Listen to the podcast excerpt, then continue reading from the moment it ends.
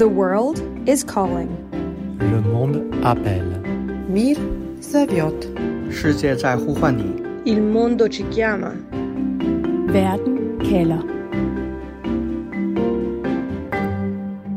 Da Ruslands præsident Vladimir Putin invaderede Ukraine, troede han med at bruge atomvåben, hvis Vesten kommer ukrainerne til undsætning. At blande sig eller tro russerne eller Rusland ville med Putins egne ord, medfører konsekvenser af en karakter, som I aldrig har oplevet før i jeres historie. Samtidig pralede Putin med, hvor mange atomvåben Rusland har, og et par dage senere satte han Ruslands atomstyrker i højt beredskab. Og atomtruslen i forbindelse med krigen i Ukraine handler ikke udelukkende om, hvorvidt Putin faktisk er klar til at gribe til atomvåben. Det handler også om at undgå en ulykke på de atomkraftværker i Ukraine, som russerne er i gang med at angribe og besætte. Nye undersøgelser viser, at sidste uges angreb på Europas største atomkraftværk i Ukraine var tættere på at ende i en katastrofe end først antaget. Og derfor så spørger jeg, i Verden kalder her på Radio 4 i dag, skal vi frygte Putins atomtrusler? Jeg hedder Stine Krohmann Dragsted, og i den næste time, så kan du få svar på, hvem det er, Putin tror med atomangreb, hvad han er i stand til, og hvad den helt konkrete risiko er, når Putin rasler med atomvåbne, samtidig med, at russiske tropper besætter ukrainske atomkraftværker. Husk, at du kan være med her i Verden kalder. Skriv en sms på 1424. Start din besked med R4.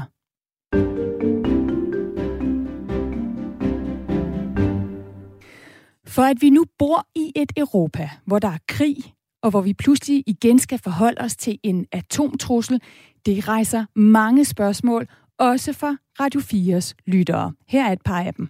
Altså, jeg går ud fra, at der er nogle efterretningstjenester rundt omkring, der holder øje med, hvad der sker med de der russiske atommissiler.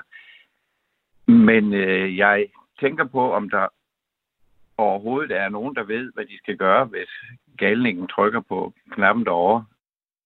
Ja, det atomkraftværk er jo et klart mål i en krigssituation. Så kan man bare fyre værk af. Det overflødiggør jo næsten atombomber. Hvis han virkelig vil trykke på målknapper, så er i stand til det, uden der er nogen, der afbryder ham. Det synes jeg har været interessant, og der er ikke rigtig kommet nogen klare svar på det. Til at svare på mine og på lytternes spørgsmål, så har jeg allieret mig med dig, Flemming Spidsbol, seniorforsker ved DIS, altså Dansk Institut for Internationale Studier, med speciale i Rusland og i det postsovjetiske område. Velkommen tilbage til Verden kalder. Ja, tak skal du have. Og jeg har også Esben Salling Larsen med, militæranalytiker ved Forsvarsakademiet, hvor du blandt andet har fokus på afskrækkelse. Velkommen også til dig. Tak skal du have. Og så skal vi i løbet af udsendelsen også høre fra to af verdens førende atomvåbeneksperter og fra den danske beredskabsstyrelse. Og husk, du kan skrive ind til mig. 1424 sender du dit spørgsmål ind til. Start din besked med R4, og husk lige at skrive dit navn og hvor i landet du skriver fra. Lad os starte med den del af atomtruslen, der handler om atomvåben. Når Putin han omtaler Rusland som, citat, en af verdens mest magtfulde atommagter i verden, citat slut, og han altså tror med, at det vil få konsekvenser, der er større end nogensinde i historien, hvis vi i Vesten blander os i hans krig i Ukraine. Flemming Spidsbol, er der så nogen tvivl hos dig om, at det er Ruslands atomvåben, som Putin her tror med? Nej, der er ikke nogen som helst tvivl om, at det er øh, atomslagstyrken, han refererer til. Han nævner den jo ikke øh, direkte, men, øh, men det er sådan, hans tale øh, er blevet forstået. Øh, og der er vi jo helt tilbage til, øh, til øh, et par dage før krigen, hvor han øh, annoncerer, at, øh, at de vil øh, foretage sig noget i forhold til det østlige Ukraine, øh, og han advarer om, at hvis der er nogen, der blander sig i det, jamen så vil de så muligvis kunne mærke de her konsekvenser. Og den måde, det blev fortolket på med det samme også i Rusland, det var, det var en reference til de russiske atomvåben. Så lad os vende tilbage til, hvor sandsynligt det er, at Putin gør alvor af truslen. Men, men allerførst prøv at forstå, hvem det er, Putin tror med atomvåben, Flemming Spidsbol. Som du hører Putin, hvem er den her trussel så vendt imod Ukraine eller NATO-landene? Den er vendt mod NATO-landene primært. Det er afskrækkelse i forhold til, at NATO skal ikke begynde at blande sig. Det kunne være sådan noget som at indføre flyveforbudszone øh, over Ukraine. Den øh, diskussion har vi jo haft løbende. Øh, og der var man på et meget tidligt tidspunkt fra russisk side opmærksom på at afskrække sige, hvis I på nogen som helst måde blander jer, så skal I forvente, I skal ligesom, øh, indberegne en sandsynlighed for, at vi kan finde på at optrappe til atomvåben. Så det er først og fremmest rettet mod NATO-landene. Og Esben Særling Larsen, jeg kunne godt tænke mig at høre fra dig. Hvad mener du, at Putin har opnået med den her trussel? Har den virket? Jamen, det er jo klart, at øh, han gentager jo noget, som vi jo egentlig godt vidste, nemlig at russerne lægger vægt på deres øh, atomvåben i forhold til den måde, de kommunikerer på.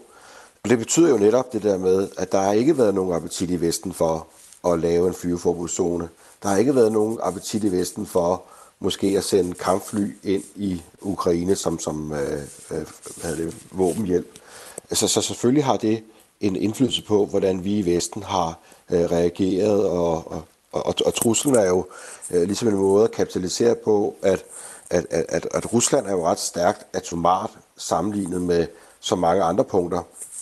Det vil sige, at det er også en måde at kapitalisere på, at man er stærkt øh, på det nukleare område, øh, således at man kan gøre ting på det konventionelle område også. Der er jo også mange spørgsmål fra vores lyttere, og Frank har skrevet ind med et spørgsmål. Han spørger, kan det ikke tænkes, at Putin udvider sin atomtrussel imod Vesten, NATO, hvis der fortsættes med at sende, sendes våben til Ukraine? Altså et spørgsmål, som jo er endnu mere relevant nu, hvor Rusland direkte har troet med at ramme vestens våbenleverancer til Ukraine. Flemming Splidsbol, ved vi, hvor Putins grænse går for, om vi tager hans atomtrussel alvorligt, hvis vi bliver ved med at sende våben og frivillige krigere til Ukraine? Nej, det gør vi jo ikke med bestemthed, men vi har selvfølgelig en, en formodning om, hvor den går, og, øh, og, og hvad vi ligesom kan gøre, uden at de griber til atomvåben. Og, og man siger, når, vi, når vi forsøger at vurdere den her slags, så er det jo baseret på nogle formodninger om, om en rationalitet. Øh, det er klart, hvis, øh, hvis, hvis Putin var irrationel på en måde, at vi ikke ligesom kunne følge hans beslutningsproces, der var ikke var noget, vi kunne spole tilbage, hvor han ligesom har tænkt A fører til B, fører til C, fører til D, og vi kunne ikke gå fra D og så tilbage til A, jamen så ville det være meget urovækkende, og så ville vi ikke sidde med den så, så forholdsvis rolige, som vi er lige nu, og, og sidde og tale om de her ting. Vi formoder jo stadigvæk, at der er en, at det er rationelle processer, og at russerne heller ikke som sådan jo har en interesse i at optrappe det. Det vil sige, at der kan også være nogle emner, nogle forhold, som de lærer passere. Øh, og det kan være våbenleverancer op til et vist niveau.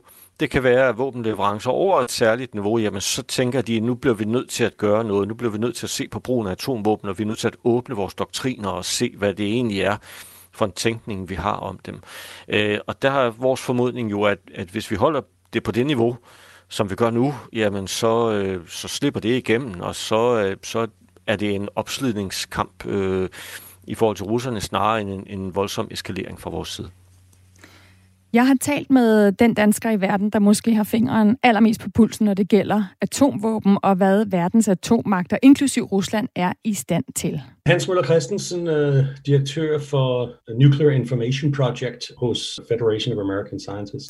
Ja, Hans Møller Christensen, han leder altså det atominformationsprojekt, der blev startet af amerikanske videnskabsfolk, efter at de havde opfundet atombomben og var utilfredse med politikernes brug af og hemmeligholdelse af atomvåben.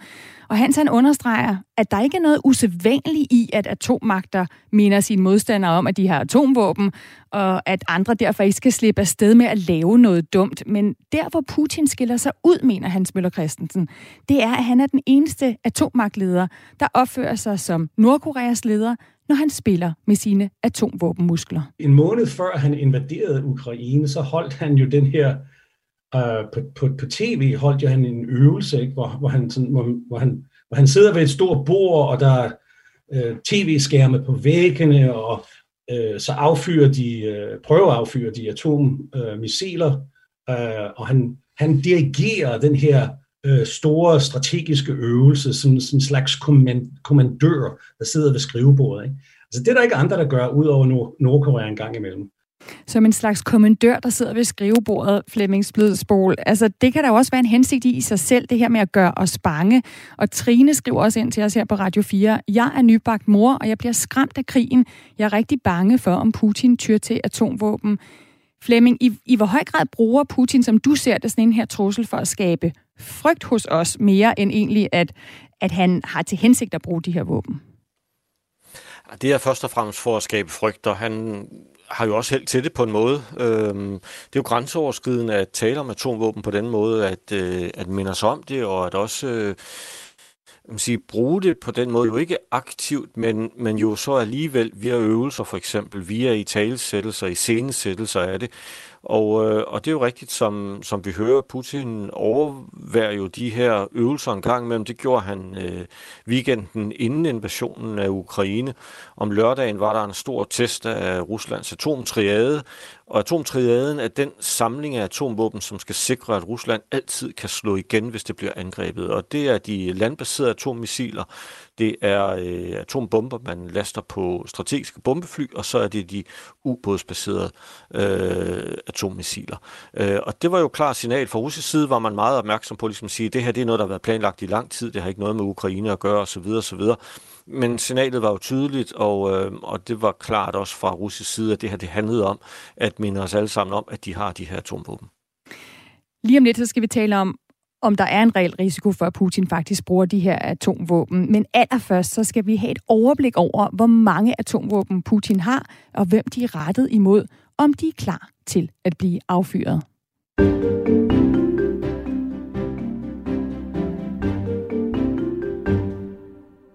Vi skal igen have fat i den mand, der er altså ud over det russiske militær Putin selv ved en masse om, hvor mange atomvåben Putin har. Hans Møller Christensen.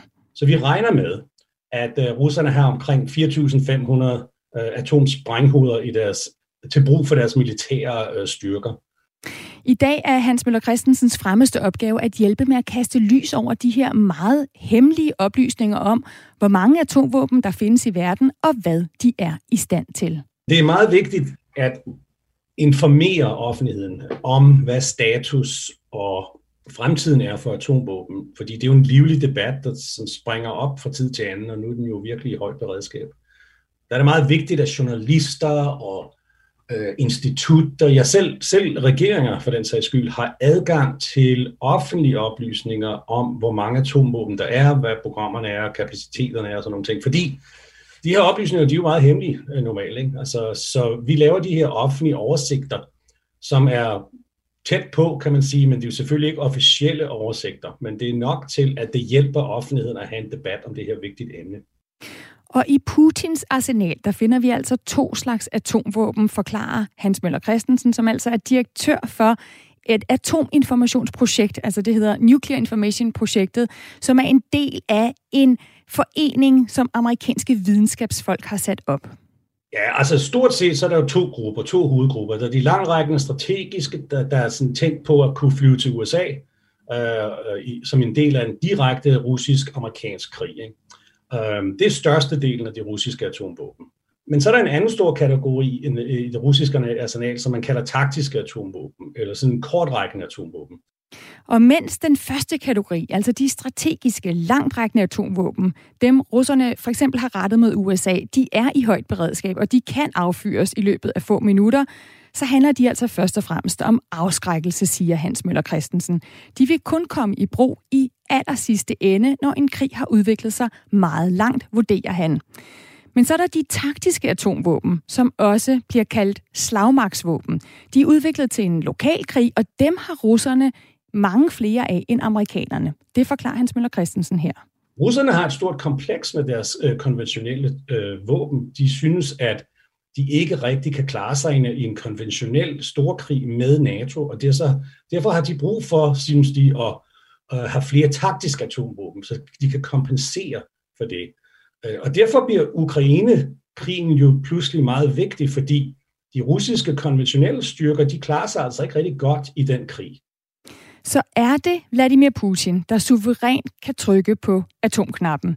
Hans Møller Christensen fortæller, at der ikke findes mange, meget information i offentligheden om, hvordan kommandovejen i Rusland helt præcis ser ud. Men øh, vi ved, at det er Putin, der beslutter, om et atomvåbenangreb skal sættes i gang, siger han. Den primære magt til at beslutte, om man vil afføre atomvåben, ligger selvfølgelig ved den russiske præsident. Øh, så det er jo Putin, men, men hans ordre, det er jo ikke sådan, at han har en rød knap på hans skrivebord, der, hvor ledningen går direkte ud til affyringsramperne. Han, hvis han giver en ordre, så skal den kommanderes ned igennem de militære system og ind igennem de her kommandosystemer øh, ud til de forskellige afdelinger. Og der er jo flere andre personer, som vil være involveret i den øh, operation også. Så de skal jo selvfølgelig være villige til at øh, følge hans ordre. Øh, og hvis ikke, så, ja, så kunne der jo simpelthen kom, kom knas i systemet knas i systemet, Flemming Spidsbol. Øh, det her, det er jo, altså som Hans Møller Christensen siger, så ved vi ikke nøjagtigt, hvordan kommandovejen er i Rusland, når det gælder atomvåben. Hvad, hvad er din viden om, om den her kommandovej? Min bedste viden om kommandovejen, det er, at det går fra præsidenten til forsvarsministeren til chefen for generalstaben. Og det vil jo sige helt aktuelt fra Putin til øh, øh, Shoigu, forsvarsministeren, som så sender ordren videre til Gerasimov, som er chef for generalstaben, og det er så der, det bliver udført. Så det vil sige, at der er et par ekstra led, øh, og, øh, og det er jo også... Øh, formoder vi rigtigt, som, øh, som vi hører fra Hans Møller Christensen, at, øh, at der ikke er en stor knap bare på Putins skrivebord, som han kan trykke på. Og det er et system, der går helt tilbage fra sovjetperioden, hvor man øh, måske ikke stolede helt på, øh, på chefen for Kommunistpartiet, altså generalsekretæren, og sørgede for, at der var, ligt, der var lagt sådan nogle spærre ind, og de er der altså stadigvæk, og det formoder vi øh, i hvert fald er, er, er tilfældet. Og Esben Salling, Esben Salling Larsen, hvad ved NATO om, hvordan, altså hvis sådan noget kunne ske? Altså har man så øh, øje på, øh, om den her kommandovej går, går i gang, hvis man skal forberede sig på et angreb? Altså det er, øh, i forhold til at imødegå sådan det strategiske, så er det jo typisk noget, som ligger ved nationerne. Altså selvfølgelig holder NATO øje, men det vil være noget, som øh, vil ligge nationalt ved de atommagter, der er i NATO, altså USA, øh, Frankrig og Storbritannien. Så det, i sidste ende er det jo et spørgsmål om, om at det amerikanske forsvarsministerium har indsigt i og følger med i, hvad der sker. Så det vil meget være drevet af de store atommagter i NATO. Ja, lad os lige vende tilbage til Hans Møller Christensen lidt, fordi han øh, beroliger med, at der er intet, der tyder på, at Putin er ved at gøre klar til et angreb med de her taktiske atomvåben. Altså dem, som Putin kunne overveje at bruge på slagmarken for at vinde krigen i Ukraine. Alle de taktiske sprænghoveder, øh, de menes at være i, i depoter, altså ikke ved affyringsramperne. Så hvis Putin besluttede sig for det, så og besluttede sig for at bruge den type atomvåben, så vil man først se en, en række forskellige tegn på det. Det første er jo selvfølgelig aktiviteter i depoterne selv, øh, hvor de begynder at, at hive dem ud og, og, og, og lægge dem på lastbiler og, og, og så til en lufthavn og flyve dem, hvor, hvor de nu skal hen. Ikke?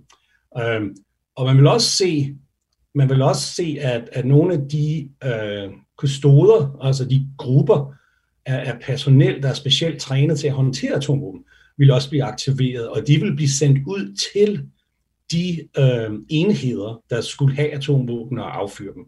Så der er flere sådan tegn, der vil dukke op på, at nu er der altså noget i gang. Og vi ved fra samtaler her for nyligt med amerikanske øh, militærpersoner, at det specielt er noget, man ser meget øh, grundigt efter, de der tegn, øh, lige nu for tiden her. Øh, men man har ikke set nogen tegn på, at russerne er i gang med at aktivere nogle af deres taktiske atomvåben på en måde, de ikke havde før den her krise. Du lytter til Verden kalder på Radio 4. Amerikanerne holder altså godt øje med, om Putin begynder at flytte rundt på atomsprænghoveder. Så lad os kigge på, hvad risikoen reelt er for, at Putin bruger atomvåben i forbindelse med krigen i Ukraine. Flemming Splidsbol, altså Rusland har jo, som du også lige var inde på før, en klar doktrin om, hvornår de vil bruge atomvåben. Hvad, hvad siger den doktrin? Altså, hvad skal der til for, at det ifølge Rusland er okay at bruge atomvåben i en krig? Ja, de har en doktrin. Øh, den er jo sådan set ikke øh, meget klar, og det er jo det, der gør den lidt vanskelig for os at håndtere, fordi den er, den er fleksibel. Det, der skal til, det er, øh, altså de har generelt øh, sænket baren for brugen af atomvåben. Og det, der skal til, det er, at Rusland skal være eksistentielt truet. Øh, og det behøver ikke at være en militær konfrontation. Det kan også være andre typer. Så da Putin for eksempel her for en uges tid siden talte om, at de økonomiske sanktioner mod Rusland minder om en krigserklæring, men vi er der ikke helt endnu, sagde han, men det minder om en krigserklæring, så er det på en måde også en advarsel om, at hvis I forsøger at, at knække os fuldstændig, så den russiske stat begynder at falde fra hinanden, den russiske stat ikke kan fungere, den ikke kan udføre de opgaver, som en stat normalt vil gøre, så er der også en risiko for, at vi åbner ind til atomvåbne. Så på den måde har de givet sig selv i deres tænkning en meget fleksibel adgang til brugen af atomvåben, og man tænker meget kreativt om brugen af dem på forskellige tidspunkter. Det kan være meget tidligt i en militær konflikt, eller det kan også være, at man bruger dem i noget, som egentlig ikke er en militær konflikt, men hvor russerne føler sig eksistentielt truet. Ja, for spørgsmålet er, Flemming Spidsbål, om, om Putin kan forveksle en trussel mod hans egen politiske overlevelse med en trussel mod Ruslands eksistens? Det er der en, øh, det er der en risiko for, øh, helt bestemt, og øh, det vil være Putin selv selvfølgelig, hvis vi ved jo ikke helt, hvilke tanker han gør sig om en mulig politisk og måske endda fysisk overlevelse.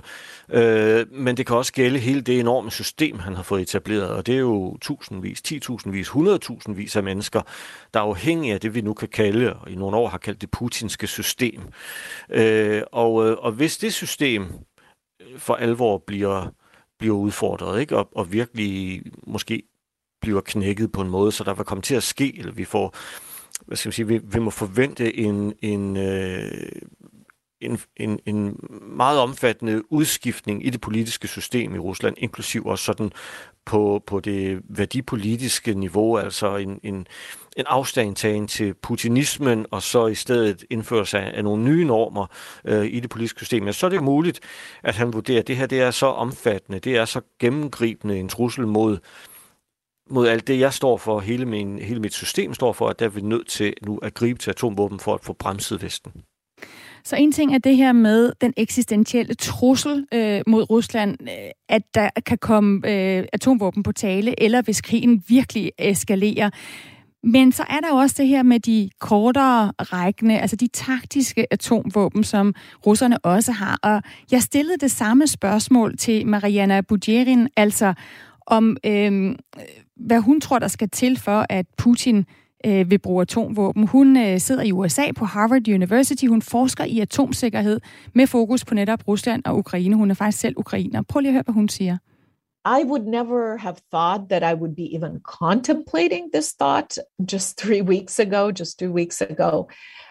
But I wonder if he might not resort to use of a tactical, the smaller nuclear weapon on, you know, pick your target in Ukraine, just to shock Ukraine into submission and to stop the war quickly. Uh, and that actually is what keeps me up at night. Det er det, der holder mig vågen om natten, siger Mariana Bodjen her, altså et atomangreb på Kiev for at chokere ukrainerne og gøre dem så rystet og bange, at de overgiver sig. Vi ved, at Putin er i stand til det. Det har vi lige hørt, men Flemming Spidsbol, hvor sandsynligt mener du, at sådan et atomangreb er? Ja, jeg mener stadigvæk, at det har en meget lille sandsynlighed. Øh, men russerne, som jeg sagde, tænker kreativt om brugen af atomvåben, og det gælder også de taktiske. Og der er en, en strategi, også en, en, en tænkning for brugen af taktiske atomvåben på et tidligt tidspunkt i forskellige typer af konflikter. Det kunne også være en væbnet konflikt, som man har det her, for at markere over for en modstander, at nu skal modstanderen stoppe. Og man kalder det at eskalere for at deeskalere. Så det er en nuklear øh, deeskalationsdoktrin, og ideen er, at man som sagt griber til atomvåben, for eksempel taktiske, på et meget tidligt tidspunkt, for at signalere, at den anden part skal stoppe. Og nu talte vi tidligere om de her våbenleverancer til Ukraine fra vestlig side, det kunne være et element, altså et, et eksempel på det, at russerne føler, at der, nu går det lidt for hurtigt med våbenleverancerne til Ukraine, og så kunne de for eksempel bringe et taktisk atomvåben til sprængning, lad os sige, over Stillehavet. Øh, det kunne være et eksempel på det, hvor man ligesom markerer, at, øh, at, at nu vil vi have, I stopper. Flemming Spidsbol, mange, mange tak for at være med, seniorforsker ved DIS med speciale i Rusland og det postsovjetiske område. Tak for dit perspektiv på, øh, hvem det er, der Putin tror med med atomvåben. The world is calling. Le monde appelle. Мир зовет. 世界在呼唤你。 Il mondo ci chiama. Verden kalder. Skal vi frygte Putins atomtrusler? Det spørgsmål finder jeg svar på i denne udgave af Verden kalder, Radio 4's udlandsprogram, hvor vi stiller de spørgsmål, som kalder på et svar i vores verden. Vi har allerede været omkring, hvorvidt Putin er klar til at gribe til atomvåben. Nu skal det handle om vestens reaktion på truslen. Og herefter så dykker vi ned i en anden del af atomtruslen, nemlig den, som udspiller sig på de ukrainske atomkraftværker, som russerne er i gang med at angribe og besætte.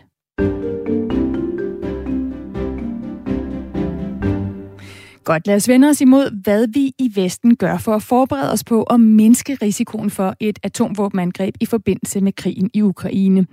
Hans Møller Christensen, direktør for Atominformationsprojektet i Washington D.C., fortæller, hvordan amerikanerne indtil nu har reageret på Putins atomtrusler. Øh, rent faktisk så vi jo også her for et par dage siden, at amerikanerne øh, offentligt øh, og forklarede det, at man, man, øh, man, af, man aflyste en prøveaffyring af et atommissil i Stillehavet, fordi man ikke ville have, at det ville bidrage til den her hysteri omkring frygten med, med atomvåben øh, på grund af truslen fra, fra Putin. Det synes jeg er, er meget gode nyheder. Altså, det er den rigtige måde at gøre det på. Der er ingen grund til at gå med i det her. Det, det undgår noget af det her øh, optrapningsspil, vi ellers kunne se. Og Esben Serling Larsen, militæranalytiker ved Forsvarsakademiet, du er stadig med mig, og du forsker jo netop i afskrækkelse, når det gælder atomvåben, og så er du også ved at skrive en PhD om militærplanlægning med fokus på nationale forsvarsplaner. Hvis vi lige skal holde os til de internationale forsvarsplaner, Esben Serling Larsen, hvad er så strategien bag den her måde, amerikanerne har reageret på Putins atomtrusler? Altså hvis vi går op på det strategiske niveau, så er det jo selvfølgelig et, et, en måde at prøve at, at afspænde det, som, som Putin forsøger at bygge op. Altså som jeg prøvede at sige før, så, han har mange atomvåben, Putin. Han har investeret en stor del af sit, af sit lands øh, BNP i det. Så han bliver også nødt til at kunne bruge det på en eller anden måde. Altså, og atomvåben er jo ikke noget, man, man vil bruge. Det er heller noget, man vil true med, og så opnå et eller andet. Øh, så, så det er selvfølgelig en, en modstrategi, der handler på at hive luften ud af det. Og, og, og det ligger meget forlængelse af, hvad der også øh, sker i NATO med, at man selvfølgelig er meget opmærksom på, øh, at, at Putin har de atomvåben, også på det taktiske niveau, men også forsøger at få handlemuligheder ind mellem, mellem os atomvåbne, altså så vores første svar i, øh, på den anden side, altså NATO, ikke nødvendigvis er atomvåben, men kan være noget andet. Ja, og i den forbindelse, der spørger Marco på sms'en, har Europa gjort deres atomsystemer klar, efter at Putin truer med hans? Altså Esben Salling Larsen, øh, først, hvem har atomvåben vendt mod Rusland i Europa? Øh, øh, for det første, så er det sådan vanskeligt at vide, øh, for det er ikke helt... Man, man er, det er typisk sådan, at man øh, skal kode atomvåbne særligt mod nogle mål, Øh, for eksempel de øh, atommissiler, der er på ubåde, skal altså have udpeget et mål. Øh, og det har været en del af afspændingen i 90'erne og 0'erne, at man ikke havde det umiddelbart klart. Men de lande, som har øh, atomvåben, der potentielt kan ramme Rusland, det er altså udover USA, så er det altså Frankrig og øh, Storbritannien. Og så er der også en mulighed i det, at der ligger taktiske atomvåben til, altså øh, bomber, der kan tages på kampfly, oplagret af USA i Europa og andre lande, herunder eksempelvis øh, Nederlandene og Tyskland, øh, har haft planer for at kunne øh, givet fald modtage og, og selv øh, flyve og aflevere altså taktiske atombomber fra amerikanske lager. Så, så det er dem i NATO, der har øh, atomvåben. Der er en lytter, der skriver ind og spørger til begrebet atomparaply. Kan du forklare, hvad det er, og hvordan det virker? Ja, det er jo ligesom modsvaret mod atomvåben kan øh, også være trusler om atomvåben. Altså det, der kan holde Putin tilbage, er, at Vesten også har atomvåben. Så han øh, udløser ligesom Ragnarok, hvis han selv bruger atomvåben. Øh, og det betyder jo så, at dem, der truer, skal mene det alvorligt. Altså USA skal også være villige til at bruge atomvåben, hvis det er Europa, der trues. Og det er derfor for eksempel, at Nederlandene og Tyskland er interesseret i også at kunne få atomvåben, således at truslen om, at man kan svare med atomvåben øh, fra NATO's side, altid er reelt. Så når man er under atomparaplyen, så betyder det, at man er allieret med et, med et større land, altså USA, som er villig til at bruge atomvåben øh, for at forsvare øh, angreb med atomvåben eller forsvare øh, territoriet for, for ens land. Men Esben Serling Larsen, hvis formålet med NATO's atomvåben i Europa, atomvåben i det hele taget, er at afskrække, så der slet ikke kommer, altså så det ikke kommer til en krig, hvor godt har det så virket i forhold til Putin? Nu har vi jo en krig i Ukraine. Jamen, finden er jo, at, at Ukraine ikke er medlem af NATO, ikke? Og det er også derfor, man måske ser, at NATO øh, og NATO's øverstkommanderende øh, har meget fokus på at forstærke for eksempel de baltiske lande, således at man viser, det, at man mener, det er alvorligt med at vil forsvare NATO-territorium, og den melding, der er kommet ud fra øh, den amerikanske forsvarsminister omkring, at man vil forsvare hver en tomme af europæisk NATO eller NATO-jord øh, i Europa, er jo også øh, signalgivning den vej. Så kan man sige, at på den ene side, så har Putin med sin øh, atomtrussel jo afskrækket Vesten fra at lave en no-fly zone. Omvendt så har øh, NATO jo også afskrækket indtil videre Putin for at tage øh, øh, krigen ind på NATO-territorium. En ting er at øh, afskrække Putin. Noget andet er, hvad vi gør, hvis Putin så vælger at bruge sine for eksempel taktiske, altså de mindre atomvåben på slagmarken i Ukraine øhm, som en måde at øh, få dem til at, at overgive sig på. Lad os lige høre atomvåbenekspert Hans Møller Christensen beskrive, hvorfor selv en mindre atomsprængning mod et mål i Ukraine har helt andre konsekvenser end brug af konventionelle våben. Hvis man forestiller sig øh, et atomvåben, der har en sprængkraft ja, 10-15 kiloton, øh, altså det svarer til sådan en 10-15 1000 tons øh, øh, konventionel øh. Ikke? Altså, øh, hvis man bruger sådan et, det, det er næsten på størrelse med det, den bombe, der ødelagde Hiroshima under øh, 2. verdenskrig. Øh, hvis man bruger sådan et våben, ja, så kan man jo fuldstændig øh, øh, ødelægge Kiev for eksempel, ikke? altså en stor by. Og, og der vil selvfølgelig være nedfald, der vil være radioaktivt nedfald for sådan et angreb, fordi øh, øh, begyndte bestråling fra atomsprængningen, øh, den vil øh, forurene jord, og den ville blive øh, løftet op i atmosfæren og sprede sig over øh, store områder. Ikke? Øh, og, og hvis man brugte flere atomvåben, ja, så ville man selvfølgelig få, få mere af de problemer. Øh, så der er ingen tvivl om, at det er en helt anden kategori, en helt anden form for ødelæggelse, som begynder at bruge taktiske atomvåben.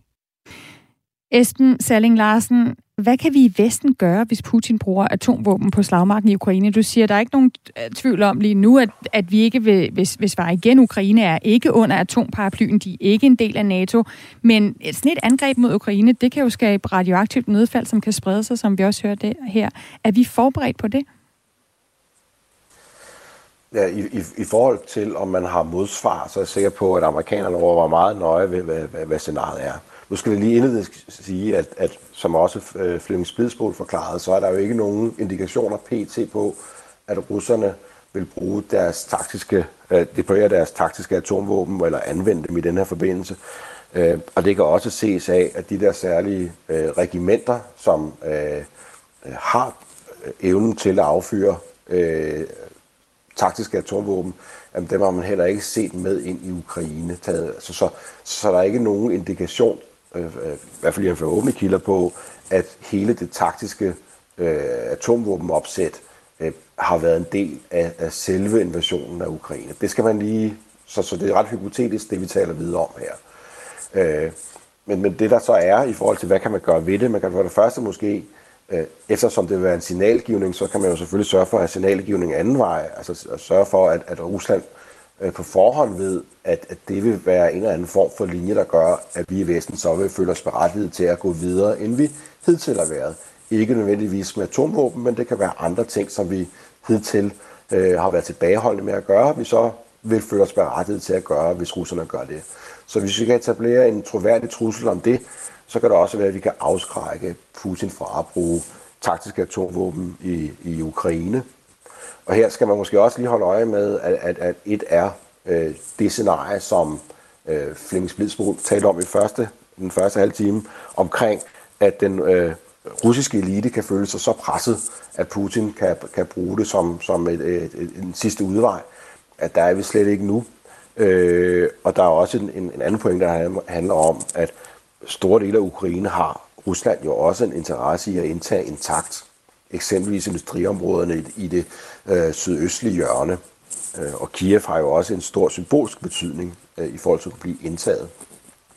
Så der kan også være nogle målsætninger, russerne vil øh, med deres kampagne, som, som, som russerne vil modarbejde, hvis de begynder at bruge taktiske A-våben.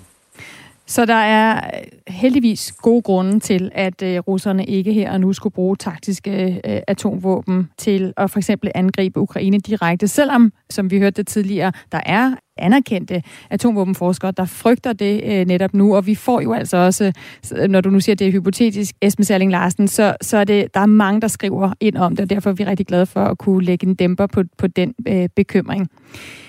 En ting er altså, om Putin kan finde på at bruge atomvåben og mod hvem, men der er altså også en anden atomtrussel fra krigen i Ukraine, som kan være endnu mere alvorlig end en atomsprængning, nemlig en ulykke på et af de atomkraftværker i Ukraine, der lige nu befinder sig i en krigszone. Du lytter til Verden kalder på Radio 4. Lad os prøve at høre, hvorfor det er en ulykke ved et ukrainsk atomkraftværk, som atomekspert Hans Møller Christensen frygter mere end et atomvåbenangreb. Den radioaktive forurening, der kan komme fra ødelæggelse af et atomkraftværk, der, der er i drift, er umådelig mere intensiv end et atomvåben, der bliver sprængt over Kiev. Altså, den, der er meget, meget mere radioaktivitet i de reaktorer, end der kommer fra en atomsprængning. Der findes fire atomkraftværker i Ukraine, blandt andet Europas største atomkraftværk, Zaporizhzhia, som russerne altså angreb og tog kontrollen med i sidste uge, hvilket startede en brand i en bygning i nærheden af kraftværket, som dog blev slukket. Siden da har ukrainerne og det internationale atomagentur mistet kontakten med det store atomkraftværk. Og selvom der ikke er målt unormale niveauer af stråling efter angrebet, så viser nye analyser af video- og billedmateriale fra angrebet, som amerikanske medier er kommet i besiddelse af, at de russiske styrker skød med tunge våben i retning af de reaktorbygninger, og at situationen var tættere på en katastrofe, end vi har antaget. I alt er to ud af fire atomkraftværker nu under russisk kontrol, og de russiske tropper nærmer sig et tredje, som ukrainerne stadig har kontrollen med. Så hvorfor vil russerne gerne indtage Ukraines atomkraftværker? Det spurgte jeg ukrainske Mariana Budjerin om. Hun er atomvåbenekspert fra Harvard-universitetet.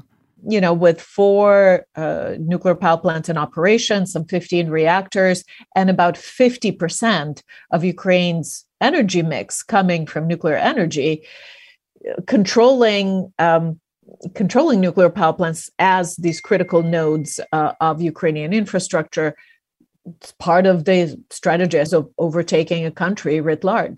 Ja, Ukraine får altså 50 procent af deres energi fra sine atomkraftværker, så ved at kontrollere atomkraftværkerne, så får russerne et redskab til at kon- kontrollere ukrainerne, og om de får elektricitet og varme. Mariana Budjerin understreger, at russerne ikke har nogen god grund til med vilje at angribe atomkraftværkerne for at forsage en atomulykke. For det vil ramme de russiske soldater selv, og det vil kunne påvirke indbyggere i Rusland i mange år fremover, ligesom ulykken i Tjernobyl gjorde det. Og hun forklarer, at vi er blevet virkelig gode til at sikre atomkraftværker mod alt muligt, mod terrorisme, mod voldsomme vejrforhold. It is worrying. I, I mean, I think we've, we're treading a really fine line between trying to explain that there's no need to, for panic. There isn't an imminent uh, danger that that these things are not so vulnerable, right? We have done enough to really make the safety and security systems robust. It's really not that easy. Problemet er, at vi ikke kan sikre atomkraftværker i en krigszone, fortæller hun dog. However, there shouldn't be a sense of complacency in that as well, simply because what we're seeing today is unprecedented. None of the safety and security protocols were designed with this kind of situation in mind. Nej, ingen af de her atomkraftværker blev designet til at kunne modstå en krigszone. Soldater kender til at slås, de kender ikke til, hvordan et atomkraftværk virker. Og det er det, der kan gå galt, fortæller Hans Møller Christensen, altså direktør i Nuclear Information Project i Washington D.C. For en ulykke kan også ske, hvis for eksempel elektriciteten går i det område, hvor kraftværket ligger.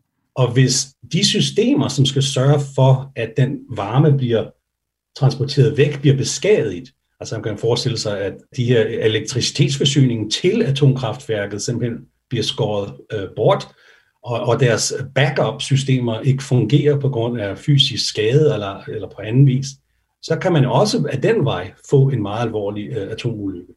Så det kan gå galt på grund af teknikken, men så er der også den menneskelige faktor, advarer Hans Møller Christensen. Øh, uheld kan ske på grund af den stress og, og, og det, der foregår omkring øh, en krigssituation.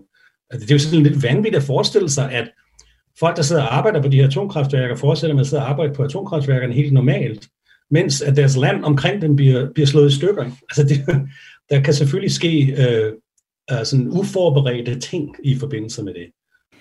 Vi har her på Verden kalder ringet til et af de ukrainske atomkraftværker, som russerne endnu ikke har kontrollen med.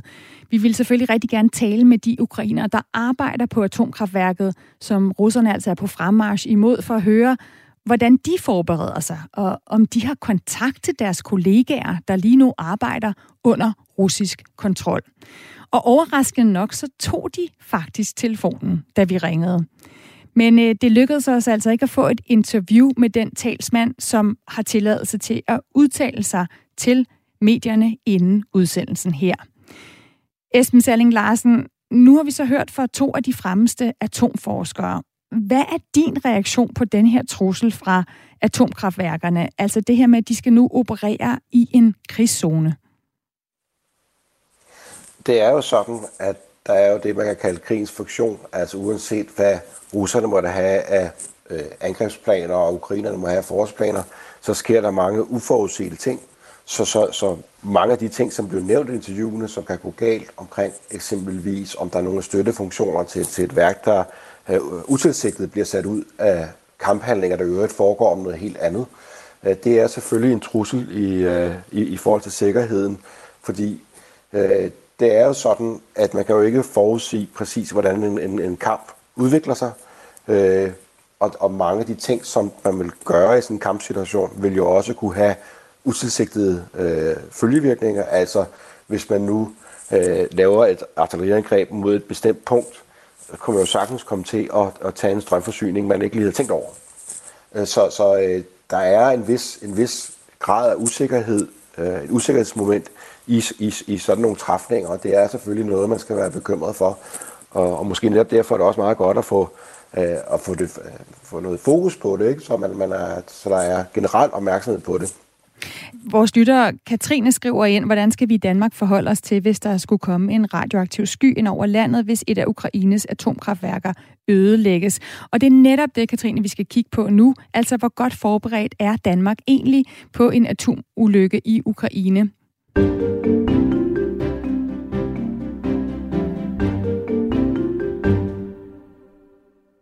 Selvom verdens kernekraftværker er meget sikre, så er de altså ikke forberedt på en krig i fuld skala. As safe as we have for decades tried to make the operation of nuclear power plants, none of these safety and security protocols have been designed with the view of a full-scale war. Sådan konkluderer Mariana Budjerin, som er atomforsker på Harvard University. Hvis der skulle ske en ulykke, så står vi i en situation, hvor en atomsky kan drive ud over Europa og måske ramme Danmark, fortæller hun.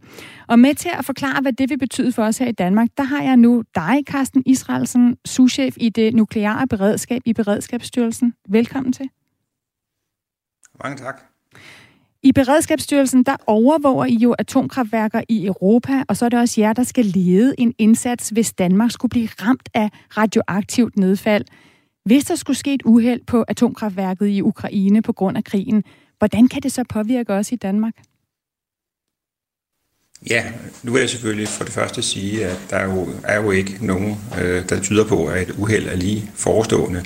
Men øh, vi har fulgt med i krigen øh, lige fra starten af, og sådan set før da. Og øh, vi overvåger som sagt de her kernekraftværker, og vi er i kontakt med de internationale varslingskanaler, først og fremmest det internationale energi Øh, atomenergiagentur, som du har omtalt tidligere. Og de øh, følger situationen meget nøje, og øh, der kommer rapporter flere gange om dagen, som vi analyserer og ser på, om der er nogle ændringer i, i situationen. Øh, samtidig med det, så laver vi nogle forskellige beregninger, hvor Der indgår spredning i atmosfæren af radioaktive stoffer, som også er blevet nævnt tidligere. Øh, så vi har så nogle modeller, som vi kan regne på, så vi kan se, hvad konsekvenserne er, hvis der skulle ske et udslip fra et af de ukrainske kernekraftværker. Og hvis det skulle ske, hvordan vil det så påvirke altså, det, os? Ja. Jamen, det allervigtigste faktor ved, ved sådan et uheld, det er jo, når man ser det fra Danmarks synspunkt, det er jo vind og vejr. Vil øh, en eventuelt radioaktiv sky drive mod dansk område, eller vil den drive væk?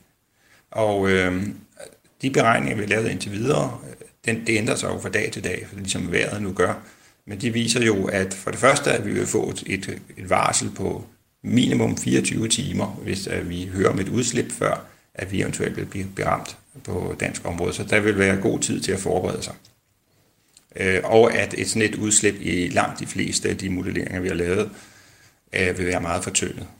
Og det formentlig ikke vil have nogen øh, sundhedsmæssige konsekvenser på dansk område. 24 timer, hvad er det så for en forberedelse, man vil gå i gang med, I vil gå i gang med i, i Danmark, hvis der var en fare for et udslip? Ja, altså det er minimum 24 timer. Jeg vil sige, langt de fleste dage her siden krigen er startet, der har vinden faktisk gået ind over Rusland. Så der vil det hele havne derinde, og det vil jo øh, ikke øh, selvfølgelig have en betydning for Danmark og for alle de omkringliggende lande, men altså ikke nogen direkte betydning for dansk område. Men altså, øh, vi har også en række målinger, vi har et måleberedskab, vi vil kunne konstatere, øh, hvis der kommer sådan en sky, hvad indholdet er af radioaktive stoffer, og vi vil kunne se, øh, hvad mængderne er. Øh, så vi vil lynhurtigt jo kunne få et overblik over udbredelsen, hvilke landområder, der vil blive berørt, og eventuelt med for mange, for meget det er, der kommer. Og så vil man kunne indføre nogle beredskabsforanstaltninger, som vi altså vil mene, at vi har god tid til. Og det vil først og fremmest være indendørsbeskyttelse.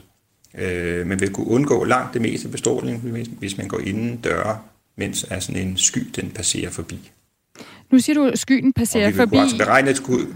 Ja. ja, altså det, jeg bare tænker på, det er, at de fleste af os jo nok kender øh, sådan en ulykke med, fra Tjernobyl, hvor vi jo har haft konsekvenser i årtier bagefter, med hvad vi kunne spise, hvilke dyr, øh, der kunne gå på hvilke græsmarker osv. Er det øh, et spørgsmål om simpelthen at gå ind døre, indtil skyen er drevet over? Nej, det er det selvfølgelig ikke. Altså, der kan være jo også nogle konsekvenser ud over det. Men altså for øh, øh, den menneskelige sundhed, kan man sige, så er det den umiddelbare foranstaltning, man vil, vil indføre. Øh, afhængig så af, om der er nedbør og andre øh, værmæssige faktorer, så kan der jo ligge sig noget på jorden. Og det har man jo også set, som du siger tidligere fra Tjernobyl, at der har, er været deponering på jorden langt fra, fra udslipspunktet, øh, og at den det er ikke nødvendigvis en direkte funktion af, hvor langt man er fra øh, uheldstedet. Øh, og øh, der kan man selvfølgelig være, øh, risikere, at der vil være nedfald. Øh, og det kan give i nogle restriktioner øh, på sigt for øh, fødevarer og de ting, du nævner der, ja. Carsten Israelsen, souschef i det nukleare beredskab i Beredskabsstyrelsen. Tak for at være med til at svare på nogle af de mange spørgsmål, vi har fået fra vores lyttere. Ja, selv tak du lytter til Verden kalder på Radio 4. Så lad os gøre status over, hvor vi står, når det gælder spørgsmålet, skal vi frygte Putins atomtrussel? Jeg har stillet det spørgsmål også til Hans Møller Christensen, altså direktør i Atominformationsprojektet for amerikanske videnskabsfolk. Han mener, at det er vigtigt at skelne mellem to niveauer af truslen fra Putin. Den umiddelbare frygt for en atomkrig, og så den reelle frygt for, at Putin vil bruge atomvåben. Og der tror jeg, at heldigvis øh, er det nødvendigt, at der sker en, en optrapning til en direkte konfrontation imellem Rusland og, og NATO. Og selv den konfrontation altså skal også optrappe, øh, før jeg tror, det er realistisk, at, at man, kan, man kan frygte egentlig anvendelse af atomvåben. Esben Serling Larsen, her til sidst, i din optik, hvad er så vigtigst, at vi forbereder os på nu, hvor krigen er inde i sin tredje uge?